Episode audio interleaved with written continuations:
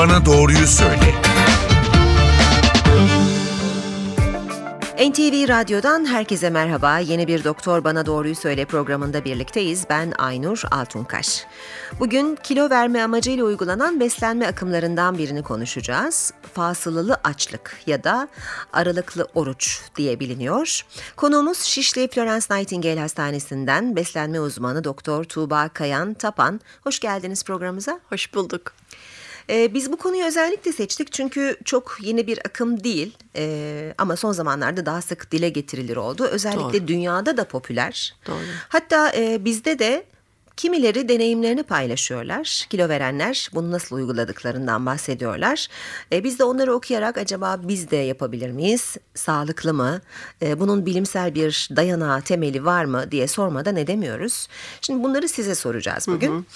E, adından da belli aralıklarla vücudu aç bırakmak e, gibi algılanıyor ama bir formülü var aslında. Nedir? Evet aslında çok yeni değil 1945'lere kadar dayanıyor bu yöntem. O zamandan bu zamana günümüze kadar gelen ama şu anda sizin de söylediğiniz gibi sıkça adını söz ettiren bir yöntem bu. Ee, bunun aslında bakarsanız toparlayacak olursak 3 yöntem var diyebilirim. Bir tanesi 24 saat te bir kere beslenme şeklindedir. 24 saat aç bırakmak diye söyleyebilirim. Örneğin akşam yemeğini saat 8'de yediniz. Daha sonra ertesi gün 8'e kadar hiçbir şey tüketmemektir.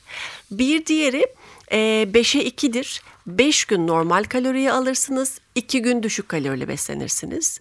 Bir tanesi de 8 saat beslenmek için ayrılan vakittir. Geriye kalan 16 saat açlık sürecidir. Bu yöntemi aslında tebe- e, tıbbi beslenme tedavisi olarak uyguladığımız yerler var. Uzun süre açlık bırakarak kanda yüksek olan bazı değerleri indirmek amaçlı diye söyleyebiliriz.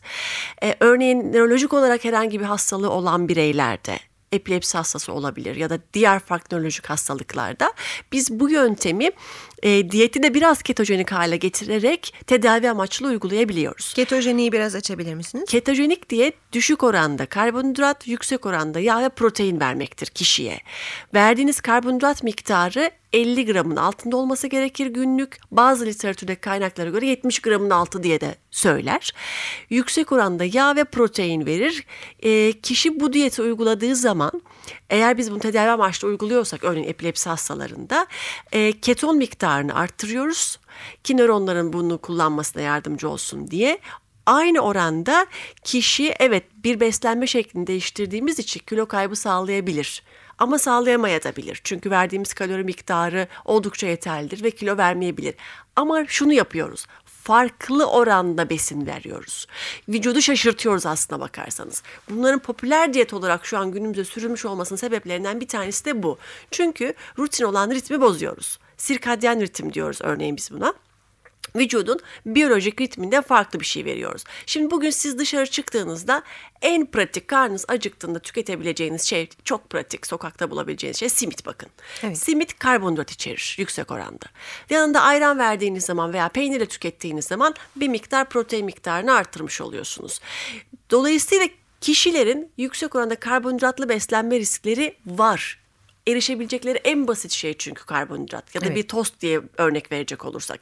Bir kişinin ızgara bir yere et tüketebileceği bir yere gitmesi vakit alan bir şey. Ya da oraya gittiği zaman çok daha maliyetli olan bir durum olabilir ama eğer acele bir işi varsa, örneğin kişi avukatsa, acelece bir davaya yetişmesi gerekiyorsa adliyede veya herhangi bir şekilde yolda tüketebileceği şey tost, simit, ayran. Bunlar çok pratik şeylerdir. O yüzden karbonhidratı zaten biz yüksek oranda alıyoruz. Dolayısıyla ritmi bozmuş oluyoruz biz yüksek protein ve yüksek yağ verdiğinizde. Bu da kilo kaybı sağlar kişilerde evet. Ama bu moda olduğu için yapılabilecek diyet tipleri değil. O zaman hemen şunu soralım. Ee, bütünüyle sağlıklı olduğu düşünülen işte öncesinde birçok tahlil test yaptırıp e, herhangi bir şikayeti olmadığını e, fark eden kişiler fasılalı açlık diyetiyle kilo verebilir mi? verir. Eğer hiçbir problem yaşamıyorsa normal diyette de zaten kilo kaybı yaşayabilirler. Bazen normal bir diyetle örneğin verdiğiniz 45-55 yüzdelik karbonhidrat, %15-20 protein, 25-30 bazen 35'lere çıkan yağ olan hani Dünya Sağlık Örgütü'nün önerdiği, bütün otörlerin önerdiği bir liste veriyorsunuz. Bu diyetle kişi 10 kilo verdi. 10 kilodan sonra bir set point noktasına geldi. O noktada e, bazen farklı bir şey yapmak gerekebilir. Yani vücudu şaşırtmak gerekebilir. Bu noktada protein yüksek bir diyet seçebilirsiniz. Belki biraz iyi yağları arttıran bir diyet seçebilirsiniz. Karbonhidratı düşürebilirsiniz. Aralıklı açlık da yapabilirsiniz kişiye. Eğer şartları uygunsa, çalışma koşulları uygun, uygunsa. Fakat bu verdiğiniz aralıklı oruç diyetini e, süresi çok uzun olmamalı. Çünkü kişinin ne yaratacağını bilemiyorsunuz. Eğer ailede diyabet öyküsü varsa, insülin direnci varsa, insülin direnci burada e, farklı handikaplara yol açabilir. Bazı literatür kaynaklarına göre insülin direncine iyi geldiği söylenebilir. Çünkü insülin öyle bir hormondur ki açlıkla beraber azalır. Direnç varsa vücutta leptine karşı da ya da insüline karşı da aç bıraktığınız vakit azalmaya başlar. Çünkü Yemek yedikten 3-3,5 saat sonra bu hormonlar salgılanmaya başlıyorlar. Ve eğer siz çok sık besleniyorsanız, çok sık karbonhidratlı besleniyorsanız yüksek oranda insülin salıyorsunuz vücuda. Bir süre sonra da burada bir hücre duburu söz konusu oluyor. Ve yüksek olan insülin maalesef dirençle beraber kişiye daha çok yemek yedirtiyor. Der ki kişiler ne yesem doymuyorum. Hı hı. E, yedikçe yiyesim geliyor İki saat açlıktan sonra elim ayağım titriyor. Bunu yaratan aslında insülindir. Yüksek insülindir vücutta ya da leptin direncidir. Bunu önlemek adına bizler 5 saat aç bırakabiliyoruz. Bazı literatürde 5 saat açlık bırakmak hatta bu dirence karşı iyidir diye de söylenebilir. Fakat uzun süre açlığı çok uzun süre yaptığınız zamanlarda o salınımı tekrardan bozabiliyorsunuz. Eğer kişide tip 2 diyabet veya tip 1 diyabet varsa 18 saat açlık veya 24 saat aç bırakıyor olmak ritmi aslında e, iyileştirmiyor, bozuyor. Şimdi ben e, biraz araştırma yaptığımda deneyimlerini paylaşanların yazdıklarını okuduğumda birçoğunun e, vücutlarında bir rahatlama, bir hafiflik hissettiklerini gördüm. E, beslenme alışkanlıklarının iyi yönde gittiğini söylüyorlar. E, kalıcı kilo verdiklerini söyleyenler bile var. E, hatta bazı e, geçmiş bilimsel deneyleri de referans göstererek hani kıtlık ve açlık deneyleri diye bir şey vardır ya. Evet, evet. E, burada vücudu uzun süre aç bıraktıktan sonra o kalan kısa süre içinde yemeğe saldırmak yerine normal bir beslenmeyle aslında e, bunun çok da sağlıklı bir beslenme şekli olduğunu söylüyorlar. Siz katılıyor musunuz evet, buna? Bu bahsettiğiniz deneyim muhtemelen e, 8-16 olan yöntem. Evet. evet. 16 saat aç bıraktığınız zaman 8 saati kişi eğer sağlıklı bir şekilde kullanabiliyorsa ortalama buraya 2 ila 3 öğün sığdırabilecektir. Hı hı.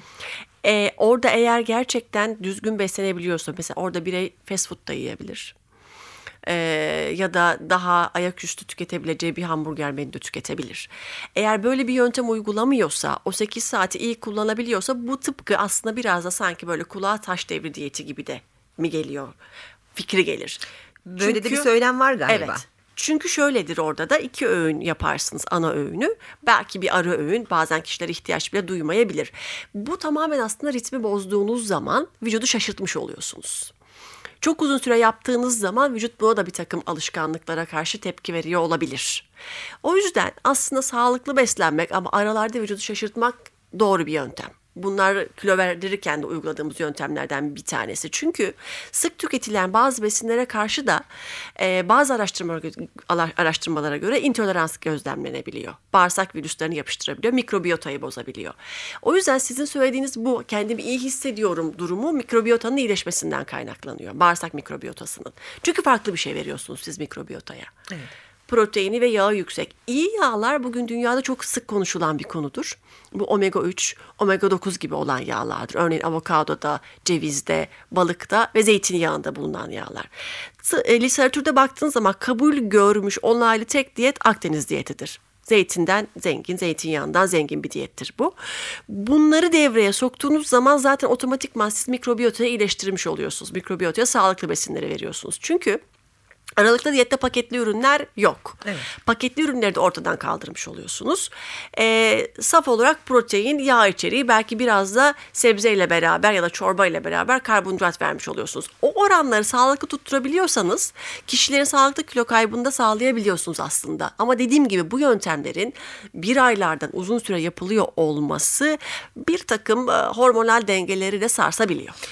Biraz daha e, anlayabilmek adına soruyorum. Örneğin 8-16 olan. Evet. Şimdi bir aydan daha uzun yapmayalım dediniz ya. Evet. Bir ay içinde kaç kere bu 8-16'yı yapmalıyız? E, kişilerin çalışma şekillerine göre bu değişir. Örneğin varsayalım ki kişi öğretmen.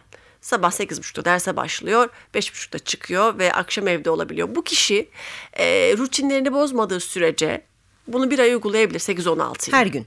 Her gün yapabilir. E, ama sonuç olun, sonuçta hepimiz insanız ve her gün 8 saatlik besleniyor olabilme tablosuna uyabilmek çok zor olabiliyor. Bir akşam bir davet olabiliyor. En Evet. basitinden bir düğün organizasyonu olabiliyor. E, akşam yemeği ordövle başlıyor. Daha sonrasında devam edebiliyor. Ya da toplantıya katılabiliyoruz.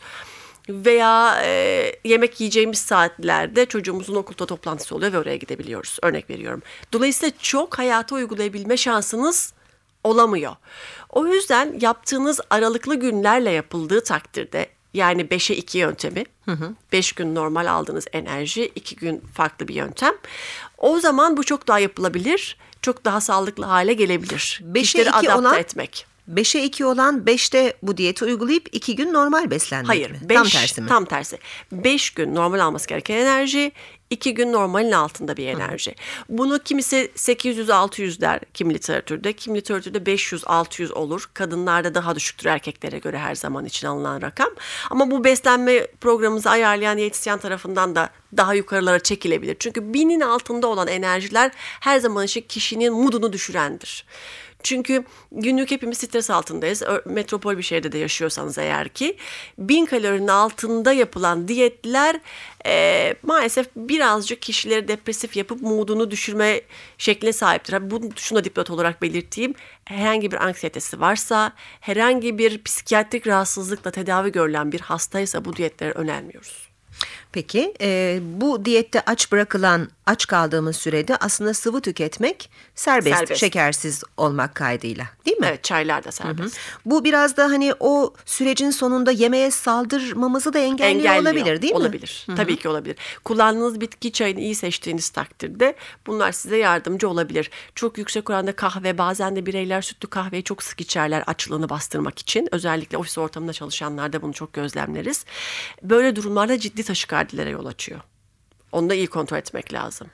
Peki e, şimdi şöyle de deniyor. Vücudu uzun süre aç bırakmak biraz beden terbiyesi açısından da gerekli olabilir. E, ya da bedeni dinlendirmek açısından da faydalı olabilir. Evet hakikaten kulağa doğruymuş gibi geliyor.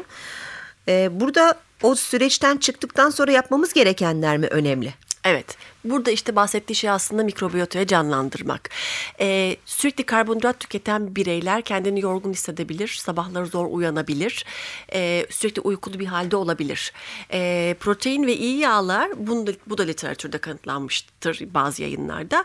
Kişiyi kendini daha iyi hissettiriyor olabilir. Farklı bir şeyler tüketiyor olmak da kişiyi daha iyi hissettiriyor. Dolayısıyla bu noktada e, bu aralıklı diyetle uzun süre e, aç kalıyor olabilmek ve bunu terbiye ediyor olabilmek aslında bir şekilde nefsine müdahale ediyor olabilmek. Tıpkı bize nasıl Ramazan ayında oruç tutuyoruz aynı şekilde. E, bunu yapıyor olabilmek de kişiye kendini iyi hissettirebiliyor. Fakat tabii uzun süre yapıldığını düşünün bir de. Orada işte maalesef kişiler zorlanabiliyor ama e, belli süreler örneğin işte haftada iki gün buna dayanıyor oluyor olmak ve bunun sonunda kilo verdiğini görmek ve belki de verdiği eğer diyetisyen takibindeyse kilonun yağdan gittiğini görüyor olmak çok motive edici oluyor. Artı o dinlenme özellikle mide asitleri ve bağırsakta farklı bir besini görüyor olmak ve bir süre açtıktan sonra kısıtlı bir zamanda yemek yiyor olabilmek oradaki tabii çalışma ve oradaki mide ve bağırsak hareketlerindeki azalma ve sonra tekrar artma sistemi bahsettiğiniz şekilde orayı farklı bir şekilde çalıştırıyor ve bir şekilde dinlendiriyor. Bu aslında tamamen villusların yapışkanlığını azaltıp oraya daha canlı hale getirip mikrobiyotayı farklılaştırmak oluyor. Peki özetle bu e, fasılalı açlık ya da aralıklı oruç diyebileceğimiz bu beslenme e, formunu, formülünü sağlıklı bireylere önerir misiniz? Sağlıklı bireylere eğer kilo kaybetmekte zorluk yaşıyorsa kısıtlı bir dönemde evet önerebiliriz. Ama sürekli değil. Hiçbir şekilde karşınıza gelmiş bir kişi ben sadece aralıklı oruç diyeti yapmak istiyorum ama hiçbir yöntem denenmemiş. Yani normal beslenme yöntemleri denenmemiş uyguladığımız. Ee, önce onu deniyoruz. Ondan sonra sıkıştığımız noktada evet haftada iki kere aralıklı oruç deneyebiliriz. Kişi kilo kaybetmekte çok zorlandığını söylüyorsa da bunu yapabiliriz. Çünkü bazen de yo-yo diyet dediğimiz yöntem yani çok fazla diyetler yapıyor olmak, ABC popüler diyetlerini yapıyor olmak da yo-yoya sokuyor insanları. Ve burada da kişinin maalesef metabolik e, olarak süreçleri yavaşlıyor. Tıpkı sanki bir hipotiroidi hastasıymış gibi kilo kaybetme çok zorlanabiliyor. Bu noktada evet bize fayda sağlar. Aslında e, yeni bir beslenme şekline başlamadan önce ya da diyete e, hani tabiri yerindeyse vücudu belki de bir resetlemek gerekiyor. Eski diyetleri unutup Evet. vücudu yeni bir döneme sokmak, Sokmak gerekiyor. gerekiyor. Uzman kontrolünde ama. Muhakkak. Kişiler lütfen okuyup kendi başlarına yapmasınlar bazı şeyleri. E, bu kendi başına yapılabilmesi çok e, kolaymış gibi geliyor. Çünkü e, çok hareket etmeye alışkın olmayabiliriz. Bir diyet listesine tabi olmayı sevmiyor Sevmiyor olabiliriz. Bu kolaymış gibi geliyor bize. Ne olacak canım günde 14 saat 16 saat aç kalabilirim Evet. diyor olabiliriz. Fakat e, kadın ve erkek arasında da zannediyorum fark var. Fark var. Örneğin e, kadınlar kaç saate kadar aç kalabilir? Erkeklerde durum nedir? Bu konuda da bize bir- biraz bilgi verir misiniz? Aslında e, aynı bizdeki oruç gibi düşünün. Kadın erkek arasında erkekler şu kadar saat veya kadınlar şu kadar saat değil. Kalori farkları var sadece. Çünkü vücutta harcadıkları enerji ve vücudun kas kütleleri farklı. Erkeklerin kas kütlesi daha yüksek. Dolayısıyla almak aldıkları enerji daha yüksek olabilir. Örneğin siz 1500 kalori verdiniz diyelim ki erkek daha hızlı kilo kaybederken kadın daha yavaş kilo kaybediyor. Bu tamamen biyolojik olan yapıdan kaynaklanan bir durum. Dolayısıyla da e, bu diyetleri hazırlarken esas olarak baktığımız yer kalori hesapları. E, açlık saatleri yine aynı şekilde 16 saat. Hani erkek e, belki daha uzun süre dayanır ona 20 saat verelim gibi bir yöntem yapmıyoruz aslında bakarsanız bunları uygularken. Şöyle bir şey daha duydum geçenlerde. Ee, yemeğe ne kadar geç başlanırsa o kadar iyi olur. Çünkü vücut sabahları yağ yakmaya daha meyillidir. Sabah hiçbir şey yemeden güne sade, e, direkt öğlen e, öğünüyle başlamak kilo kaybını hızlandırır. Bu doğru mu? Evet şöyle mesela bunu fark edebilirsiniz. Bazı insanlar der ki kahvaltı etmezsem öğlene kadar aç çıkmam. Evet. Bu besinin vücuda girmesiyle beraber bu da çok tartışmalıdır bilim dünyasında. Bir grup kesime göre kahvaltı etmenin metabolizmayı hızlandırdığı tamamen yalandır ve buna gerek yoktur. Öğlen yemekte de başlanabilir. Bir grup yayınlara göre de baktığınızda 3 ana öğün şarttır. Ritmi hızlandırmanız adına mutlaka kahvaltı etmelisiniz. Daha sonra öğlen ve akşam yemeği ana öğünleri mutlaka almalısınız. Burada da şundan faydalanıyoruz. Kişiyi tanımaya çalışıyoruz. Öncelikle anamnezini alıyoruz. Eğer alışkanlığı yoksa ve bu alışkanlıkla takibi sonucunda kilo kaybedemiyorsa diyoruz ki ya burada bir problem var bu alışkanlığı biraz değiştirelim. Aslında işte yine siz, siz karbonhidratimi farklılaştırmaya çalışıyoruz. Düzeni bozuyoruz. Ben çok düzenli yemek yerim. Kahvaltımı atlamam, öğleni atlamam, akşamı atlamam diye kişi söylüyorsa bize çok sağlıklı ve hiçbir problemi yoksa o zaman diyoruz ki şöyle yapalım mı? Ee, biraz öğün saatlerinizi uzatalım. E, en az 5 saat aralıklar olsun. Ara öğünü biraz kaldıralım. Hatta gerekiyorsa bazen aralıklı diyet yapalım ve kahvaltıyı kaldıralım mı gibi yapıyoruz. Bu tamamen karşımızdaki kişiye göre değişiyor aslına bakarsanız. Bir de galiba şaşırtmak önemli anladığım Şaşırtmak. kadarıyla. Bu işin evet burada durum bu diyetlerdeki durum şaşırtmak. Ritmi bozmak yani. Aslında e, çok basit olarak şunu soracaktım. Sanki cevabı verdiniz. Kilo vermenin bir formülü var mı? Yani aldığımızdan e, fazla kaloriyi yakarsak, az ve sık yersek veya iki öğün yersek ya da protein ağırlıklı beslenirsek, ekmeği kesersek böyle hani Hepsinin formüller var. var. mı diye Evet, soracaktım. Hepsinin etkisi var. Hepsinin etkisi var ama kişiye göre değişir. Yani ekmek kesiyor olmak bir kişinin hiçbir şekilde kilo vermesine etki etmeyebilir. Bu noktada vücudu iyi tanımak gerekiyor. Bir tahlilleri kontrol ediyoruz. Hormonal düzen önemli. Sağlıklı bireylerde. Eğer herhangi bir kronik hastalığı varsa, dejeneratif bir hastalık varsa, bu romatoid artrit olabilir, hipertansiyon olabilir, hiperlipidemi, kalp hastalığı, onkolojik bir öyküsü olabilir, herhangi bir psikiyatrik rahatsızlıktan dolayı ilaç kullanıyorsa mutlaka mutlaka normal sağlıklı beslenme tabloları. Ee, bu hastalıklara yönelik, kan parametrelere yönelik listeler, bu şaşırtmacalı listeler bu hastaların tüm değerlerini alt üst edebilir bir anda. Danışmadan olmaz. Olmaz. Peki su içmek diyete nasıl bir katkı sağlar ve bunun ölçüsü ne olmalı? Evet şöyle e, normalde siz besinlerle beraberle zaten bir miktar su alıyorsunuz. Su içmek e, tüm biyolojik olarak fonksiyonlarını yerine getirilmesi ve kan parametrelerini etkileyen bir durum. Dehidrate kaldığınız zaman idrarınız koyu sarı renge girer ve bu noktada e, baktığınız zaman kan parametreleriniz değişebilir. Bu sodyum olabilir, potasyum olabilir, magnezyum olabilir. Su içtiğiniz zaman yeterli olarak mineralleri alıyorsunuz. Böbrek fonksiyonlarını doğru çalıştırıyorsunuz. Baş sebeplerinden bir tanesi bu. Su içtiğiniz zaman aslında bir şekilde de siz açlık merkezini etkilemiş oluyorsunuz. Çünkü bu merkezler beyinde yan yana. Aslında her acıktığınızda belki de siz acıkmıyorsunuz, susuyorsunuz. O yüzden rutinde günlük diyoruz ki biz aldığınız kalori başına bir kalori alıyorsunuz. 1 mililitre yahut kilogram başına 30 mililitre. Örneğin 70 kiloysa bir birey mutlak surette 2 litre su içmesini öneriyoruz. Çünkü bunlar hem vücudu dediğim gibi e, çalıştırmaya yönelik hem de susuz kalması tamamen böbrek fonksiyonlarını etkileyen bir durum. Diyet yaparken bazı mineral ve vitamin takviyeleri de gerekir mi? Örneğin hani D vitamini yardımcı olur diyebiliriz. Bir Doğrudur. taraftan da D vitamini takviyeleri almak hakikaten yardımcı olur. Çok güzel bir noktaya değindiniz. Bu da çünkü aynı kafaya göre glutensiz diyet yapmak gibi bir şey oldu. İnsanlar kafalarına göre D vitamini başlıyorlar. Bunun aslında ciddi toksik etkileri var. Eğer sizin kandaki D vitamini değeriniz düşük değilse siz kafanıza göre D vitamini alamazsınız. Bunların da toksik etkileri var çünkü vücutta. Rutinde örneğin biz hastanede dahili uzmanından eğer bana hasta geliyorsa veya endokrinden geliyorsa veya kardiyolojiden hepsinin D vitaminlerine bakılmış oluyor.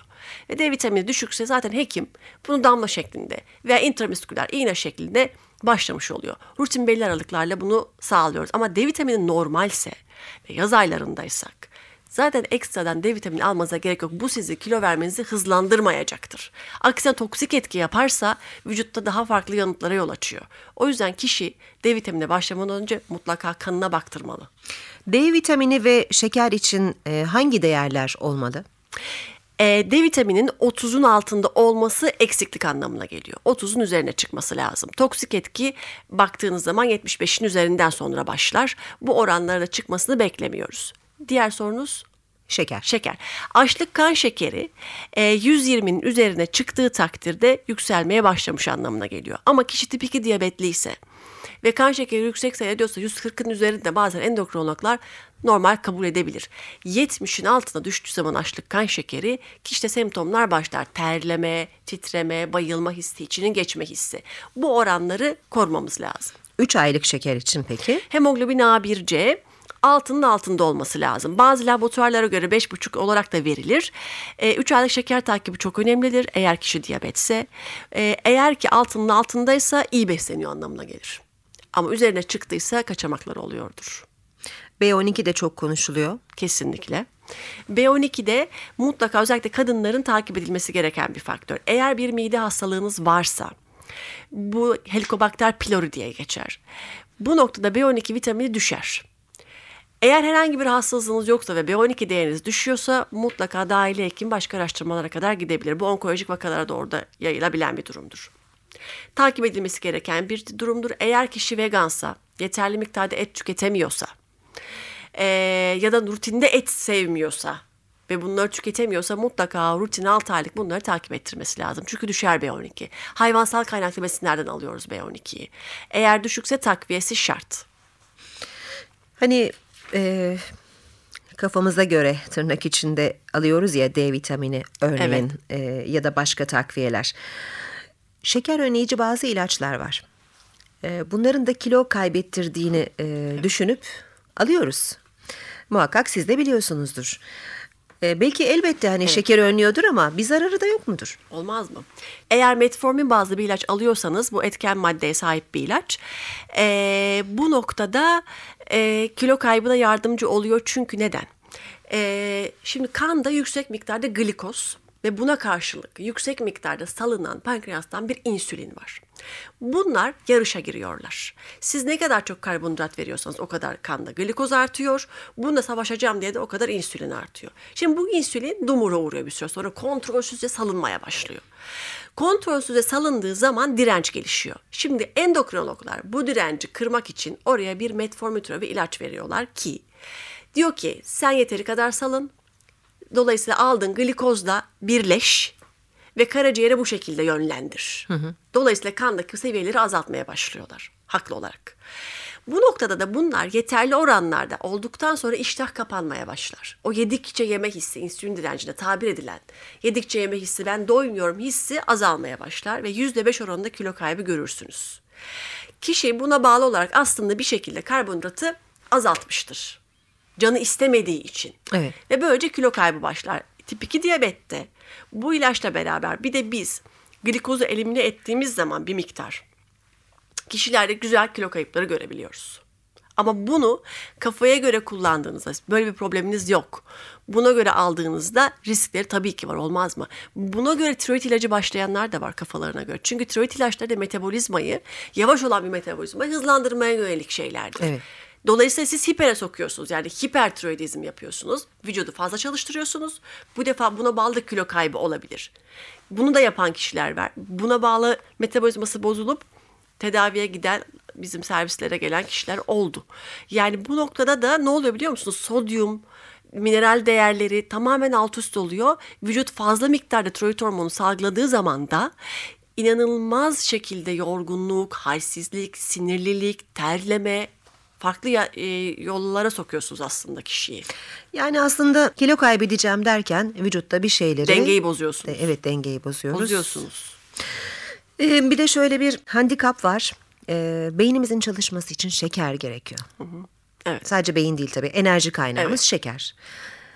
E, şeker de zehir bir taraftan. Evet. O şekeri nasıl alacağız ve bunun bir dengesi var mı? Evet belli oranlarda. Şimdi hep söylerler sınavdan e, önce mutlaka şeker tüketin. Çikolata koyun çocukların yanına şeker koyun vesaire. Şimdi beyin glikozu gerçekten harcar. Siz bir soru çözerken ya da bir şeye konsantre olduğunuz zaman da harcar. Stres halinde de buna ihtiyaç duyarsınız. Bunlar çok normal. Ama iyi karbonhidratları kullanabilirsiniz. Şimdi basit şekeri verdiğiniz zaman şeker, çikolata gibi ya da paketli kullandığınız bisküviler gibi. Bu noktada hızlıca kan e, sindirildiği için ve buna bağlı olarak da çabucak mideyi terk edip kana karışmaya başlayınca e, bir süre sonra kuvvetli açlıkta yaşarsınız. Tıpkı mesela bir fast food tükettiğinizde iki saat sonra hiçbir şey yememiş gibi acıkmak Burada da aynı şekilde beyaz ekmek basit şekerdir. Kullanılan beyaz ekmek ya da yediğiniz kraker ya da çikolata veya bisküvi hızlıca terk edeceği için mideye posası azdır bunların. O yüzden acıkma hissi başlar. Bu doğru bir şey değil. Yani vücuda bunu verdiğiniz zaman aslında sağlıklı bir şey yapmıyorsunuz. Burada glisemik indeks kavramı çıkar. Glisemik indeksi düşük besinleri tercih edeceksiniz. Örneğin tam tahıllı ekmek ama yüzde yüz tam buğday ekmeği. Yahut kuru baklagiller. Veyahut kuru meyveler. Lif oranı yüksek besindir. Halbuki orada çikolata yerine çocuğun yanına kuru kayısı verseniz sınavdan önce, kuru erik verseniz gene aynı etkiyi sağlayacaksınız ve çocuk bu kadar çabuk acıkmayacak. Ya da çalışırken sizler kuru yemiş tükettiğiniz zaman e, ceviz, fındık, badem yanında kuru e, bir meyve o zaman hem lif hem yağ oranı yüksek. Buradaki olay şu mideyi çabuk terk etmeyecek. Midede daha uzun süre kaldığı için sindirim daha uzun sürede gerçekleşiyor. Hem bir kere daha çok enerji harcıyorsunuz hem ikincisi kan şekerinizi daha stabil hale getiriyorsunuz. Düştükçe kan şekeri veya yükseldikçe, oynadıkça bu e, düzen o zaman acıkma hissi hep gelir. İşte aynı demin anlattığım gibi insülin fazlaca salınıyor. Hep açım, hep bir şey yemeyim, doymuyorum hissi geliyor. Peki aslında soracak çok soru var ama süremiz az. Ee, son söz olarak e, yine mikrofonu size bırakacağım başa dönerek. Fasılalı açlık anladığımız kadarıyla evet kilo verdirir. Evet. Ama e, doğru ve formüle uygun yapılırsa ve bir hekim kontrolünde yapılırsa. Mutlaka bir uzman. Ee, mutlaka dahili hekim sonuçlarınızı değerlendirecek ve bir bu işte uzman bir diyetisyen tarafından takip edileceksiniz. Kesinlikle bu çok önemli. Ve hiçbir diyeti popüler diye uygulamamak lazım. Kafanıza göre okuyup da komşunuzdan duyarak veya çalışma arkadaşınızdan duyarak sizde yarattığı etki aynısı olmayabilir. Fark etmediğiniz bir insülin direnciniz vardır. Fark etmediğiniz tiroid hormon bozukluğunuz vardır. Bilemediğiniz metabolik bir hastalığınız vardır. Ee, bunları tetiklemeye yol açabilir. O yüzden bu e, ketojenik diyette olsa, aralıklı diyette olsa, glutensiz diyette olsa mutlaka yapmadan önce bir uzmana danışmanız lazım. Mutlaka. Çok teşekkür ediyoruz programımıza konuk olduğunuz için. Doktor bana doğruyu söyledi. Bugün Florence Nightingale Hastanesi'nden beslenme uzmanı Doktor Tuğba Kayan Tapan'la birlikteydik. Yeni bir programda buluşmak üzere. Hoşçakalın. Doktor bana doğruyu söyle.